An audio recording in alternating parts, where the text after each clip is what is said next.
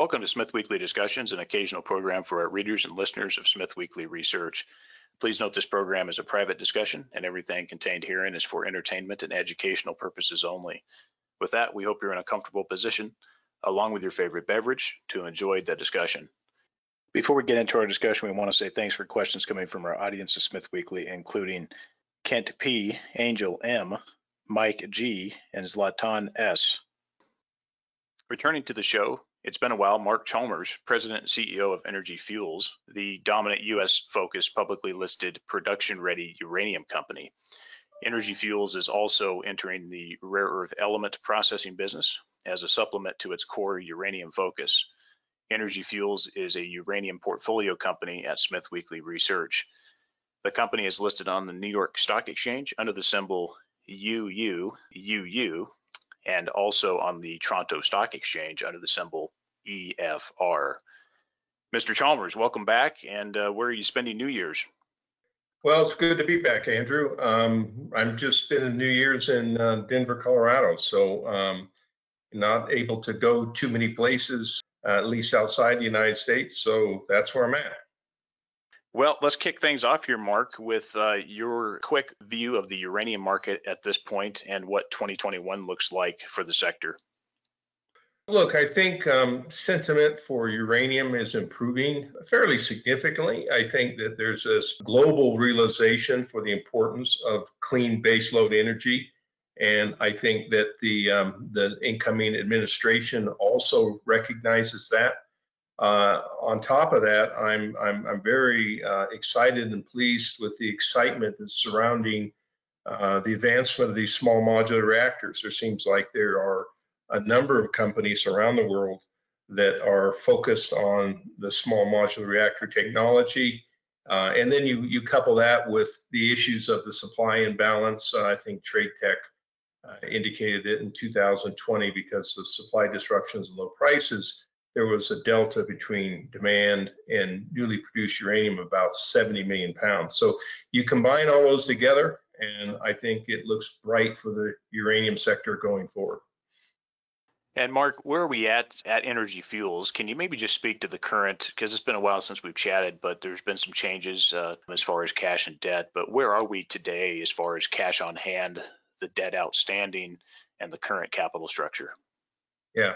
Well, we, we, we don't have any debt and we, we don't plan to secure any additional debt unless we have line of sight to cash flow generation activities. We still contain or, or carry about a $45 million cash working capital, which includes inventories um, as far as working capital. So that's a we take a very strong position there and that's that's kind of a hallmark of our company is we, we don't like to get uh, uh, down on our cash or working capital. So we have a, a, very strong balance sheet, and we plan to continue to have a very strong balance sheet. And um, so we're very well positioned as the market improves, whether it be uranium or rare earths or vanadium. Um, I want to talk a little bit more about those segments in just a moment. With your guys' cash on hand and inventories, and the potential for cash flows in 2021, do you guys expect to raise capital in 2021? Well, that's a, a good question. Um, I mean, at this point in time, we, we don't have any uh, uh, immediate plans to um, raise any substantial capital, but that could change. Uh, we you know, we do have an ATM, um, which which is is very helpful and, and very low cost of capital for what I call kind of maintenance capital. But you know, depending on uh, how the uranium reserve is rolled out, and depending on how we progress with the rare earths, again, that could change things pretty dramatically. So uh, I never gonna, I'm not gonna say never, but uh, at the same time, we just have to see how the the year unfolds. Very well. And speaking of the uranium reserve, the the current bill is 75 million per year to that reserve. Is there any insight on where you see those uh, solicitations coming out? What agency will be handling those? If it's a price only proposal, you know, kind of sealed bid, uh, technical proposal, do you see any indication on how they're planning on doing that? Well, Andrew, it's, it's fairly short on details. I think that the Department of Energy will be the main agency involved with the reserve. Uh, the 75 million is about half of the 150 million that was recommended by the nuclear fuel working group. So we, we think there's there's scope to increase that amount, uh, perhaps next year.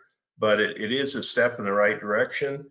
Uh, we have to get more details. I, and I think that one of the things that um, I think is key is the uranium reserve is, is not been appropriated uh, to support 10 different companies. It, it's focused on um, two or three companies max.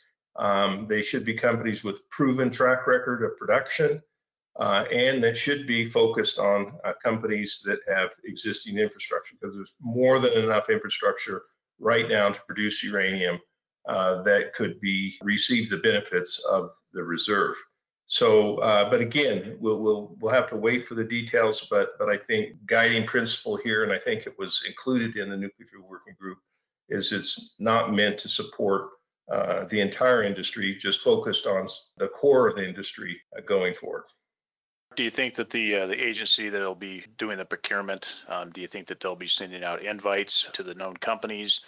Or do you expect you guys will have to keep an eye on sam.gov for the opportunities to come out? Any indication on that? Do you think it'll probably be second half 2021 before this really starts going? Again, as I said, short on details. I, I, the, the, U.S. government has a long history of purchasing uranium. Um, most of it was purchased under buying schedules that went for several decades. It was very successful and basically the government just set a price that they're willing to purchase uranium, and those that could could supply uranium could could uh, step up and supply the uranium. So um, our our personal preference as Energy Fuels is is just do it the way they did it for several decades, uh, a supply agreement. So not everybody agrees on that, um, but uh, for example, you know we already have inventories uh, that we produced um, over the last couple years and we think that that should be certainly um, available for um, fulfilling part of the reserve. You know, even if it's um, they start, uh, you know, trying to purchase uranium in 2021, it's going to be very difficult for just about any of the companies to supply uh, uranium produced in 2021. So, you know, companies that have, have produced uranium in the last few years uh, you know, during the time that, you know, Section 232 and the Nuclear Fuel Working Group were studying this, um, in my opinion, should should be able to uh, sell some of that product into the reserve. Mark, if it is a competitive bid process, uh, do you guys believe you guys are in the best position to potentially get an award?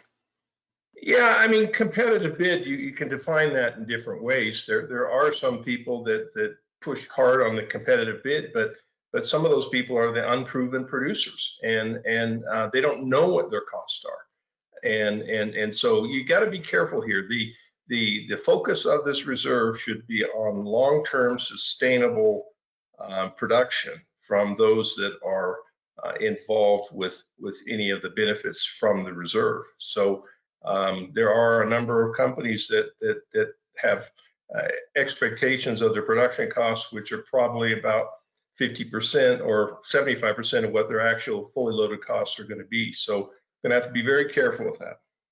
Yeah, it's a bit silly that there's a few out there that still don't know where their costs are. It's laughable, really. And I'm in favor of technical capabilities, not just price. Best value derives from that, not necessarily just sealed low bid. Yeah, let's see what happens. It'll be interesting to see what they do and how they do it. Let's move on here, if you would. Would you update on your current ownership level in the shares of Energy Fuels? And as you've seen throughout 2020, quite a bit of volatile price movements in the share price. Did you make any on market purchases uh, during 2020? Yeah, my current uh, position is building. I believe I currently have somewhere in the order of about 500,000 shares um, that are in different stages, either vested or unvested um, that is building because I basically have certain KPIs and based on my performance, the, the company uh, awards me shares every year. Um, so that's building. I did make uh, some purchases this year. I, th- I, think it was somewhere in the order of twenty, twenty-five thousand dollars. I don't remember exactly, Andrew, but um, I have purchased shares, and I'm certainly a firm believer of seeing management purchase shares, and and, and a number of the executives in the company purchase shares. I think, and again, I'm just going off the top of my head, there probably were uh, 10 uh, uh, either board members or uh, officers or insiders that purchased shares in 2020. Let's talk about the potential for cash flow next year. You know, as you guys have worked through a couple different kinks with vanadium, et cetera, there's been a cash flow potential that has really been hoped for over the last couple of years. You know, obviously with vanadium first, uh, but the market pricing didn't necessarily agree at the time. Now there is more potential for rare earth processing and cleanup contracts. What revenues can reasonably be expected in 2021 and with the existing G&A and C&M costs, can the company potentially break even in 2021? The most likely revenue and, and, and very likely revenue is going to be surrounding uh, the mill in 2021 and the revenue from um, the sale of uh, rare earth carbonates uh, and some of the alternate feed uh, processing and the land cleanup that uh, is currently ongoing with one project we have that's in New Mexico. So we believe that the the mill uh, with with currently what is uh, basically either signed up or very close to being signed up will be cash neutral. The mill itself. Um, that hopefully will build um, with uh, other sources of, of feed for the mill, um, monazite feeds, and other alternate feed or cleanup opportunities. As far as other revenue, um, the potential, uh, if we can monetize some of our inventories, and we have around 700,000 pounds of inventories, if we can monetize that into the reserve at a premium, currently our uranium's on the books around 23 $24 per pound, we can generate revenue. We've got about $20 million at current prices of uranium.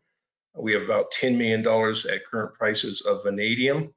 Uh, same thing, if we get a price of um, flex up uh, in either the uranium or vanadium prices.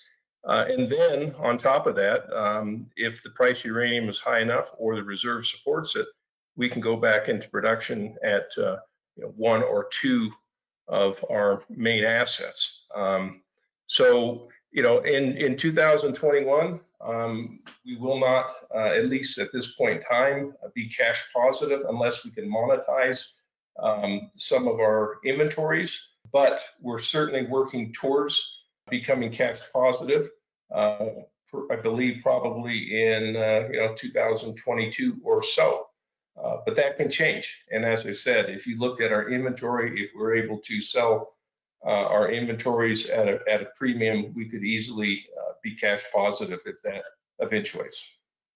Well, Mark, we want you to stay hungry, lean and mean. So let's uh, let's keep that going and let's get that cash flow potential up and rolling there. Um, I know it's been a long wait, and you guys are definitely making progress on that front, and it would be nice to see more progress in 2021 on that front.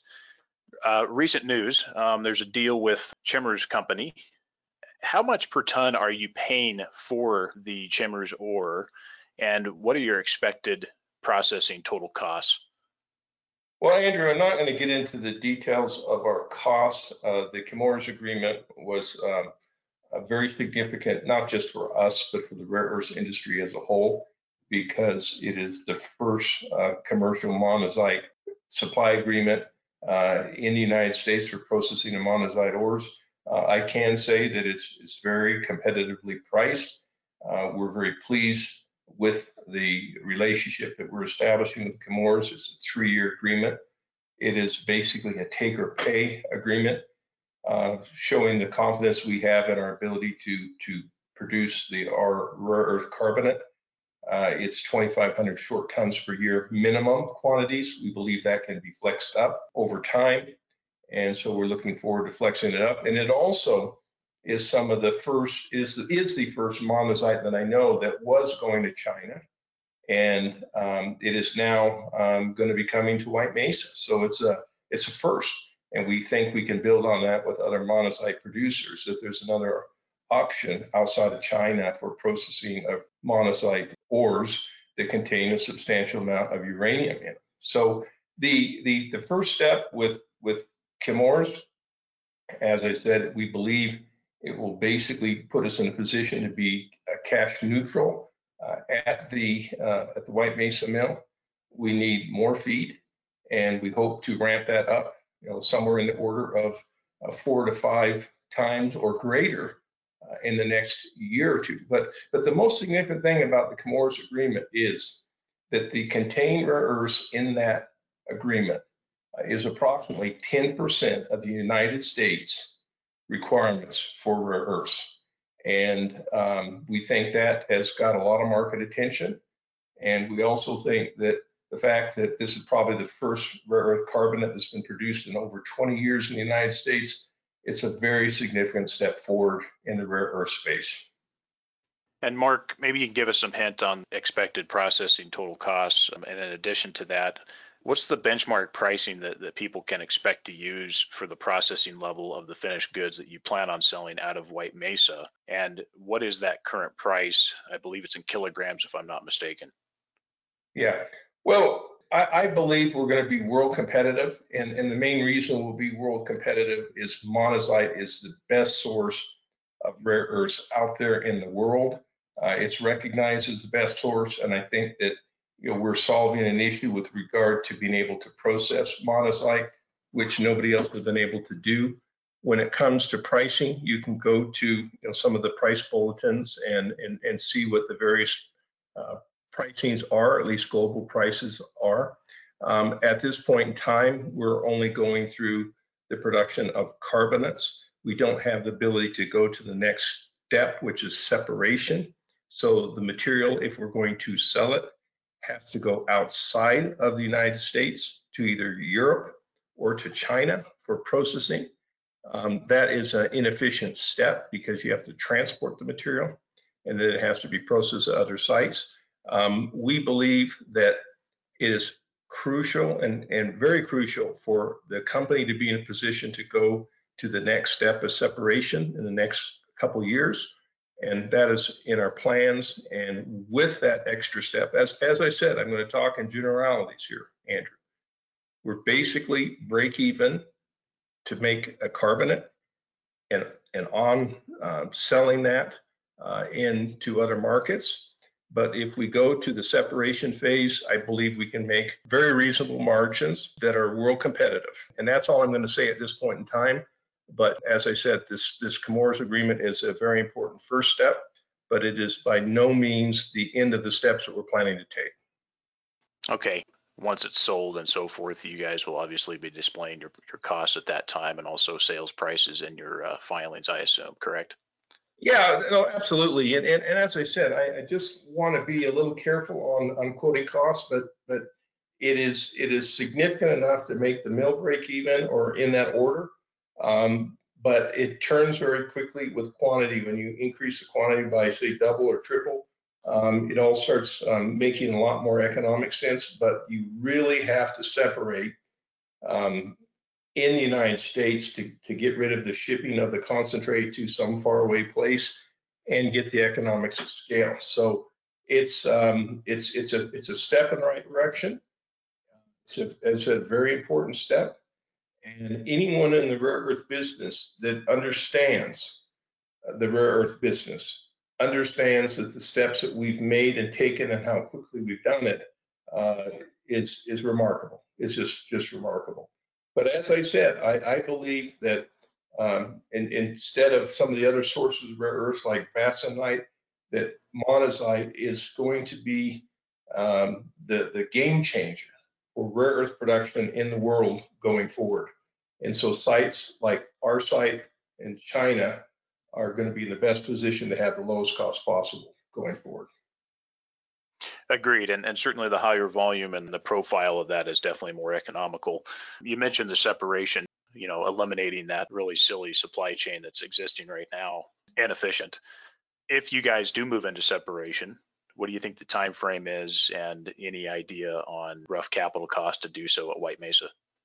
Well, we think we can move into the separation step quite quickly in the next two to three years. We really have to, to, to make sure that we have more feed than just what we're currently getting from Chemours.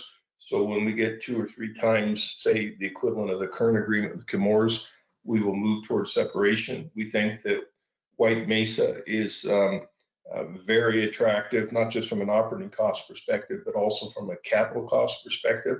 We're able to utilize a lot of the existing infrastructure uh, going forward and currently. Uh, matter of fact, right now to make carbonate, we're using almost 100%, close to 100% of existing infrastructure. Uh, our estimates are, are not engineered estimates, but we think we can probably uh, build a very substantial separation facility for in the order of $100 million, which would be much lower than others. Uh, and we'll also look at metals and alloys um, in due course. So we think that when other companies are spending, you know, one to one and a half billion dollars for infrastructure, that White Mesa's capital cost strike rate is going to be just a fraction of that. And that's another reason I'm very confident about saying that we will be very competitive in the world when it comes to cost of production.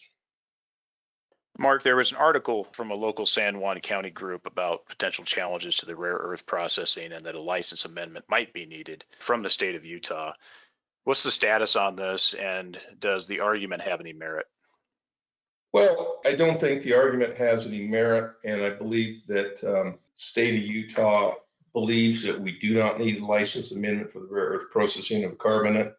And I think they're behind us on that because we're first and foremost processing this monazite uh, ore feeds for its uranium. The uranium content uh, is uh, about the same grades as what we typically mine in the in the region, and we can process that economically for the uranium.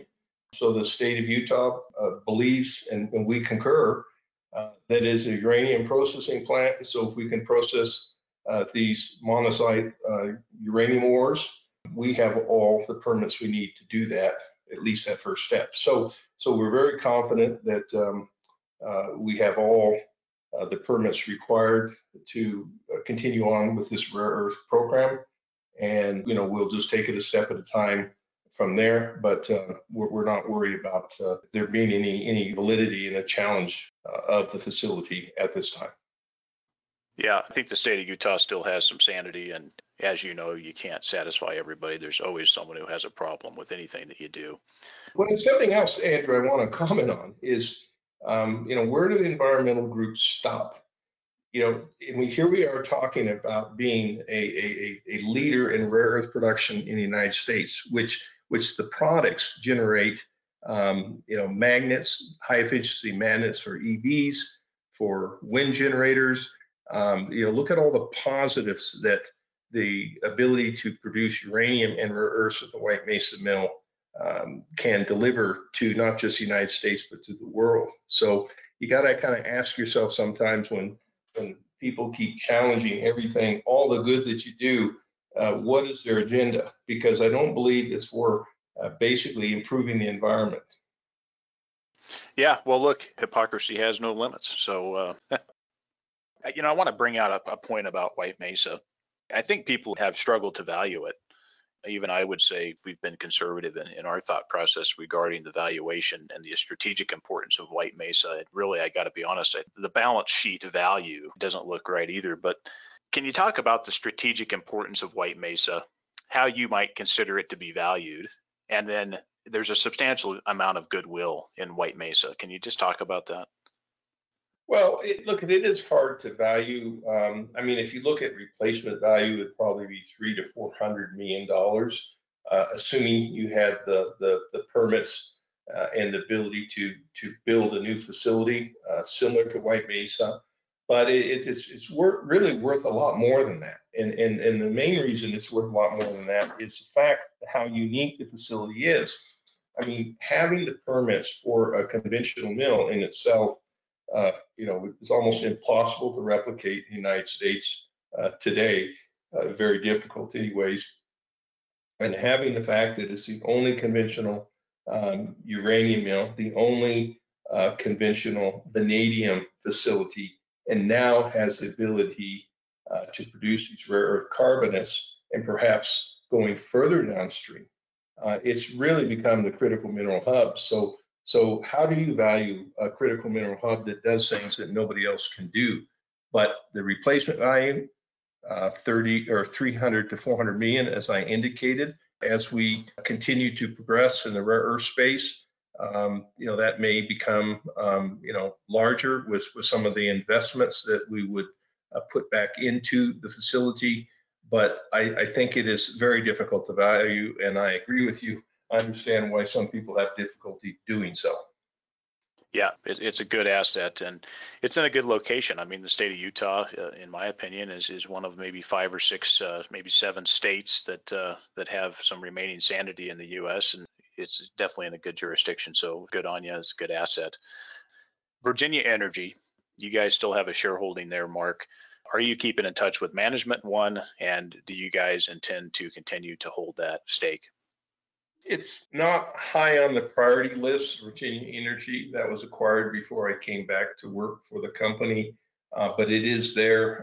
We, we really haven't given a lot of thought recently. I know there are other companies that have expressed some interest in perhaps uh, purchasing Virginia Energy. It's a it's a very good deposit. It's just in Virginia, and that's the unfortunate aspect of it.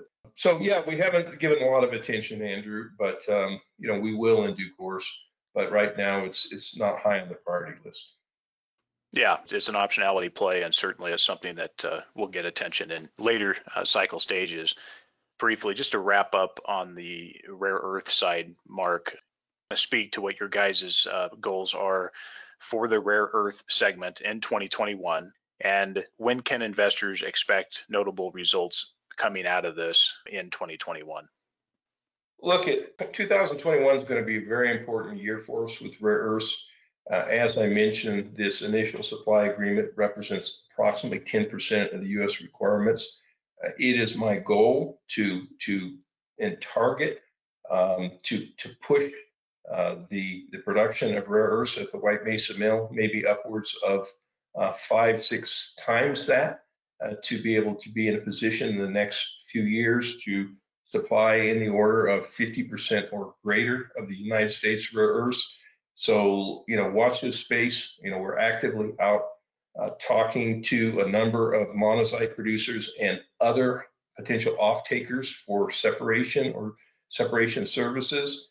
Uh, so it's very, very active right now.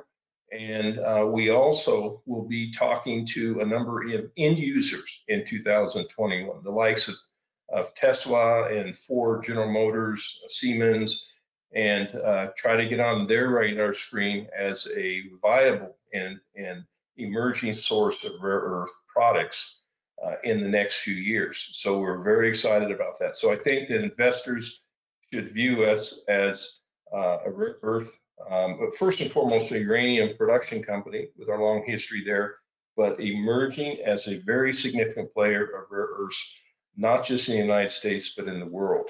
And the fact that we've had such a, a, a reputable group of uh, advisors join us, like uh, Constantine Karayannopoulos, probably the most uh, successful person in the rare earth business in the entire world, uh, is still working closely with us. We have Jack Lifton and Brock O'Kelly, uh, who also has about 35 years of processing experience with rare earths at Mountain Pass we are in an excellent position and we're building to that team. We are building to the team with some of the world's most foremost experts for going into separation metals and alloys. We are building this team out so no one can tell me or us that we do not have the ability to uh, make a big splash here in the rare earth space.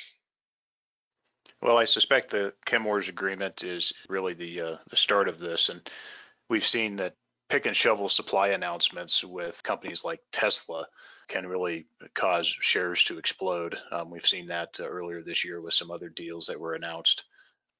Mark, there's been apples to bananas comparisons about the G&A costs um, and production profiles of Paladin versus Energy Fuels. Now, as you are well aware of Langer Heinrich having operated it, and of course, uh, you know the remaining Paladin assets that haven't gone to others during the partial decommissioning of the company that's occurred over the last few years. Comments on the potential of these assets and the respective teams behind both Paladin and Energy Fuels. Well, look, I haven't. Um, I don't know the current team that's left at Paladin. As you know, I ran, I was in charge of Langer Heinrich and Kayla Cara for about five-year period in that 2011 to 2015 period. So I, I, don't know what the current status is of those assets. They sold off Kayelekera. Langer Heinrich is still there. A lot of Langer Heinrich has been mined out. A lot of the good areas have been mined out, and I don't think people fully appreciate that. It is a good asset, and it's in a great location. Namibia is a great place to do business. Uh, great people in Namibia. So I have very fond memories of my time with Paladin and working with John Borshoff. So um, yeah, they're, they're, they're kind of they're, they're difficult to compare, but you know the difference between you know Paladin and us is really they're a single asset company where we are have multiple assets and we cover not just the uranium, the vanadium, and now the rare earths. So you know it, it's very difficult, Andrew, to to make a you know well here's Paladin, here's us. Um, you know we're very different. Um, I, I do want to say this is that um, I think you know I, I'm an Australian citizen as well, and I could have stayed in Australia very easily um, for the future and, and the uranium business in Australia. And I came back to the United States for the specific opportunity of becoming CEO of Energy Fuels. I only came back for one reason, and that is I believe that Energy Fuels was the best vehicle in the uranium space um, at this point in time. This is going back four or five years ago, and I'm still a believer of why I made that decision as the right decision. So I believe, you know, there are other good vehicles out there in the world, and I'm not saying that there aren't, but I thought that Energy Fuels was a very unique uh, vehicle, uh, and, it has not disappointed me at all since my return. Very well, I appreciate that.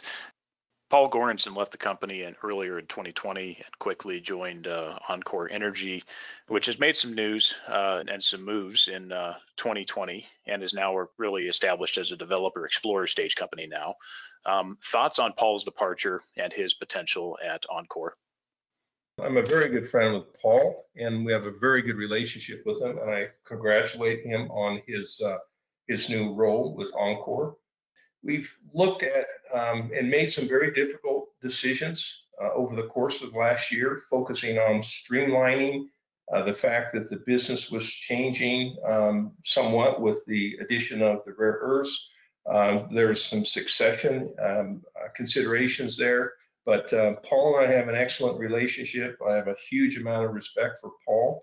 And as I said, I'm, I'm very pleased that uh, he's CEO of enCore, and I wish him well. Uh, but we do uh, continue to talk on a fairly routine basis, and uh, we're very good friends. So, so look, I think that when you're when you're looking at um, uh, any of these companies, you you you have to be dynamic with what's evolving over time. Uh, but at the same time, I'm trying to uh, you know provide a succession plan for the the, the, the numerous young professionals in the group giving them opportunities, and I just have to look at that picture holistically uh, as we go forward. So, um, you know, good luck to Paul, and I look forward to my long friendship and relationship with Paul. Paul's a good man, and good on you guys both because I know he's been adamant about this as well as some other folks, including yourself. But the wisdom transfer that needs to take place in this industry um, is very, very important. And there's not a lot of good people that are capable of, of carrying the torch along. And uh, as we all get older, um, I think that continues to be important and is a key piece. So I appreciate your guys' efforts on that front to mentor and, and bring in uh, quality talent, which is quite frankly lacking significantly in the entire natural resource sector as some of these uh, talented management teams age just briefly on the ISR operations for a moment, Mark, how does this slot in? And when the price is right, what is the first asset to restart on the uranium side? And what is the priority sequence of operations ramp up for the company, including the ISR portions? Our best uh, uranium production asset is Canyon. Uh, it's the lowest ca- cost and the quickest to, to, to, market in terms of quantity and, and cost of production but um, you know, followed by uh, Alta Mesa and um, Nichols Ranch. So you know, there's a lot of um, things that would come into the decision what to start, restart, and when, and And does it require one project or two projects or three projects? You, you want to run these projects at, at fairly um, reasonable scale to get the economics of scale. So it depends on, you know, what the opportunity is, how much uranium you're going to require per year, and then go from there. So we pretty much will back build based on the requirements. But you can kind of think in terms of Energy Fuels having the capability uh, to get up to, if the market is there, a couple million pounds uh, quite quickly in the next couple years. But we can move quicker, faster than others because we've spent more money on a lot of our assets. A lot of people will, if, if they're lucky enough to have an asset, and most aren't lucky enough to have an asset, you have to spend some money to keep these things in good standing. And we have kept our projects in good standing. So um, as I said, it's it's hard to say what's coming on first without knowing uh, exactly what the requirements will be and what the pricing will be. Understood. That makes sense. Mark, we have another question that came in and follow with me here for a moment. Uh, first, for our audience, you can use SEDAR to look up the filing history to understand the historic events. But October 2013, the company did a one for 50 share consolidation. In March 2007, it had about 47 million shares outstanding between then and 2013. Three large transactions took place for Titan Uranium, Strathmore asset purchase, and of course the big one, the Denison merger, resulting in about 700 million shares being issued for those uh, various assets through that time period. And then there were about 948 million shares out prior to the consolidation in 2013. Then you factor in the events uh, since, and of course, the continuing dilution through the bear market. And I think this question may have come from the Ur-Energy slide deck that essentially has some claims about dilution for US peers, not factoring in some of that dilution had provided key value add assets that the company has today, like White Mesa. If my math is correct, the company had about a 12 billion market cap Canadian at some point during 2007. Maybe you can just comment on this and what are your thoughts on the share structure during this period and the company potential during this cycle? Pointed out correctly, a lot of the dilution with Energy Fuels, if you go back, uh, Energy Fuels was just a a, a name and a, a, very small company, and it grew its position by acquisition. So there was a, lot of dilution when you look at the um, the acquisition of the Denison assets and some of these other assets. So um, you know, and and and that was a, a, big source of the the initial dilution of the company. Now, over the last couple of years, um, we've taken a position uh, to continue to have a strong balance sheet and pay down our debt. Now, that is a position that a lot of other companies have not taken. Okay. But at the same time, we've been out there trying to do things that are company changers in terms of, uh, you know, things that we had in our control to try to make uh, game-changing decisions that do cost money. Now, it's real easy to sit at home and do nothing with some of these companies, not spend any money on drilling, just pay overheads and have low dilution and low burn rate. We didn't take that approach. We continued to do value add and, and Andrew, you know, you, you certainly remember where we went into vanadium production. We did that very successfully. We, we, we delivered what we said we'd do. Uh, our costs were quite reasonable and below what we had expected, but the market didn't support it. So that was a game changing exercise that we spent some money on. We didn't, you know, we didn't get burned on it in a huge way, but we we, we did get burned to a certain extent. Now, at the same time, earths is another example where we're taking the company in what we believe is a game-changing direction while still maintaining our core assets. That costs money. Other people haven't done a lot of anything. So, you know, we're, we're, we're a different company. And I also think you're aware of when, in particularly my past with Paladin, I saw what happens when you get over leveraged on debt and you're not able to meet those requirements. And that is a taste that I've, I've, I've taken with me uh, to Energy Fuels to make sure that we maintain a strong balance sheet because even though we're aggressive, we're not reckless. So I think that's a differentiator, but I think that the the slides that people provide that say, oh, look at uh, Energy Fuels is just a dilution machine. You have to go back to the origin of Energy Fuels with all those acquisitions and the position it put us in right today and going forward. I also want to say that we have had the best share performance this year of any of the North American uranium companies, and we also now have the rare earths. So, you know, we spent money for the future, and that's the way people need to look at dilution. But we are conscious of it. Obviously, we're very conscious of it. We want to limit dilution as much as possible, but we are working on the optionality of not just uranium space, but all these other aspects of our business plan.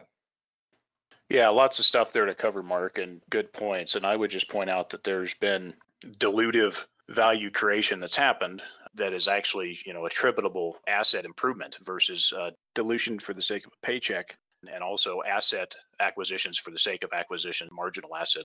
They have some optionality, et cetera, but I think that there's a very fine line to how you approach that. And then to the over leveraging of Paladin at the time, we get a lot of nasty emails about that, particularly back towards Mr. Borshoff. You know, the fact is, is I don't know if people don't have their heads straight, but when you look at that, most companies lost 90% of their value from 2011 or whatever Fukushima all the way till 2016. So 90% loss versus a bankruptcy to me is a rounding error. I think people got to pay attention to the cyclicality of the sector, one, and the fact that this type of activity and this type of over leveraging will happen again. You want to be on the right side of the trade. And so, you know, any comments on that are welcome, but I think that that's also a key point that you guys have also acquired assets through these years. And again, I encourage the audience go back and look up energy fuels on SEDAR and you'll get uh, decades of filings and you can spend the next three, four weeks going through them. I encourage people to do that because that's what we've done. Any comments there before we move on? Yeah, absolutely. Um, I've been in this space for 45 years and I've seen the cycles in this space and I've seen how brutal they are um, if you're not prepared for uh, you know an, an, uptick and a downtick. You got to manage the upside and you got to manage the downside. Uh, the Paladin uh, experience uh, was very unfortunate. John Borshoff is a very good friend of mine. That is the only company that basically built new projects and, and, and did material production. We were producing around 9 million pounds per year at the time I was there. And that was about double the entire production in the United States, two times the US production. And it cost money and it cost new capital. And it wasn't free and it wasn't cheap. So, look, I have a healthy respect on looking for sustainability, but also not gambling all the shareholders' money um, when it comes to over leveraging. So, I'm going to try to strike that balance. And I've literally uh, look back on the five or six uh, world leading entrepreneurs that I've worked with in the uranium space. And I try to take the very best that I learned from them, and I also try to take the things and the mistakes they've made and try to put energy fuels in the position to have a long-term sustainable strategy without putting the shareholders at undue risk when you have ability to manage that risk just remind the audience again everybody was a uranium bull in 2007 i mean everybody couldn't see the what would ultimately become oversupplied market. And it's not just uranium. It's copper it's gold it's everything else. It's zinc it's the same thing rinse and repeat. And once you understand that all you have to really get is how to get on the right side of the uptrend and the right side of the cycle. The rest of it's irrelevant because trust me the pain is going to happen again. We saw you know, Kinross offload gold assets that were amazing during a bear market because they needed cash. Now those assets are in other companies' hands producing lots of free cash flow. It's the same thing over and over and over. And so, you know, the audience has got to get that. And to your other comment, back to the vanadium, I suspect at this point you have or are, or are in process of setting up a reasonably easy way to offload the vanadium inventory that you guys have built when the price is right. And I think that makes a lot of sense. So the vanadium delivery made sense. You guys just haven't realized the sale yet, but the price will move again. And you guys, I suspect, have a way to pull the trigger and exit out of that at a nice profit when the time comes. Lastly, just before we wrap up, you brought up another question that came to mind as you were talking mergers and acquisitions within the U.S. If you'd like to speak globally, certainly welcome to. But uh, what's your view on M&A in the U.S. and do you think that's something that should be looked at today versus later stage in the cycle? Well, look, I'm never going to say never that we won't consider uh, acquisition of other companies in the United States.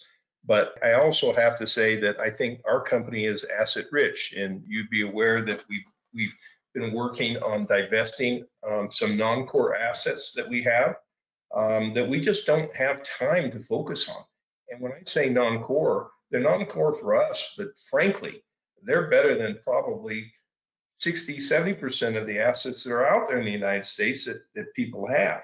They have a, a, a production history, they have cost structures that are equal or lower than a number of other companies that are touting low cost um, and they're permitted and they're ready to go and we'll offer those with with the milling agreement. But we just don't have time to focus on it. So so right now um, one of our issues andrew is just pure bandwidth and we only have um, a certain amount of things that we can focus on like the existing assets our core assets the, the uranium um, but uh, the rare earth uh, sector that we're focusing on and some of the other things like the land cleanup and vanadium, and we just don't have the bandwidth to think bigger at this point in time. Now that could change, but we've also been uh, cognizant of the fact that if you acquire another company that is also negative cash flowing, that just adds to the negative cash flow unless the market is ready to go back into production and it is quality asset. So again, it's a balance. You have to look at holistically. We're certainly not short on assets right now and we got a lot on and I, would rather do a few things very well than do a lot of things poorly and, and make sure we give the proper attention to the exciting um, assets that we, we currently own 100%. Yeah, a lot of points, a lot of factors to it, and it's walking a fine line. So I agree. You guys are, in our view, the best positioned company from a production ready standpoint, producer stage company in the U.S. Obviously, there's other options for folks looking for leverage with explorers, et cetera. But I think Energy Fuels has got the king position in the U.S. Well, wrapping up, Mark, uh, why should potential new investors consider shares at these levels? The company has about a 600 million market cap US what would you say to them at this point? Well, we have had a nice rebound. Um, if you, you you you have to almost kind of split us a bit. If you look at the rare earth side of the business, you've got um, Mountain Pass that has a market cap of north of five billion dollars uh, U.S. If you look at Lynas uh, in Australia, uh, an established rare earth producer, it's got a market cap of three billion dollars U.S. Um, so on the rare earth um, side of the equation, you know, if we're at say 500 million dollars and we're we're building the story rapidly with the uh, business plan of starting off with monazite, known to be the lowest cost, best source of rare earths in the world, and we're doing what China is, but in the United States, um, you know, that should give people a belief that there is a lot of room to keep going in the the rare earth space for our company. And then if you look at the uranium side of things and you look at us with regard to our peers, um, and, and, and you look at our valuation, even at that five or six hundred million dollars, where some of our peers at you know 350, 400 or whatever, um, and you look at the assets we have and the history we have and the fact that we've produced a third of the U.S. uranium over the last 15 years, uh, you can come up with an equation that says that we are still undervalued. And uh, we have a lot of upside and we have more upside than our our peers that don't really exist as i said because they don't do both things. But uh, that's the, the argument for investing in energy fuels today for the future. We are effectively focused on those two spaces. First and foremost uranium company but we have huge growth opportunity in both yeah, and the valuation uh, can certainly climb from here. And if anybody's done some basic math and some basic net present value work, they can find out that uh, it's pretty obvious that things can move higher and good performance and uh, moving forward here and looking forward to seeing uh, what the company can generate and do in 2021 as you guys continue to grow the company and who knows maybe you guys will balloon in comparison to your US uranium peers uh, to where the rest of the sector in the US looks quite small. Well, Mark, any other comments before we go? And I just want to give an opportunity here, uh, best way for the folks to reach out to the company. I'm always open for a phone call if somebody wants to call me directly. You know, as as I just explained, I think that both aspects of the company, not even including the vanadium, are are, are billion dollar opportunities, both sides, the rare earths and the and the uranium. So lots of room to grow. Um, you know, I've got, and you know this, Andrew, I've got a lot of experience in this business. And I'm trying to deploy that experience in a, in a very focused and smart way to create value for shareholders. But I, this is this is uh, probably uh, one of the most exciting times in my entire career, and i am committed to generating substantial value for all those that want to come along on the ride. So let's watch 2021 as it unfolds. I think it's going to be a very exciting year for everyone. Mark, always a pleasure. Keep up the efforts and best of luck in 2021. Thank you, Andrew. My pleasure to catch up with you. Thank you.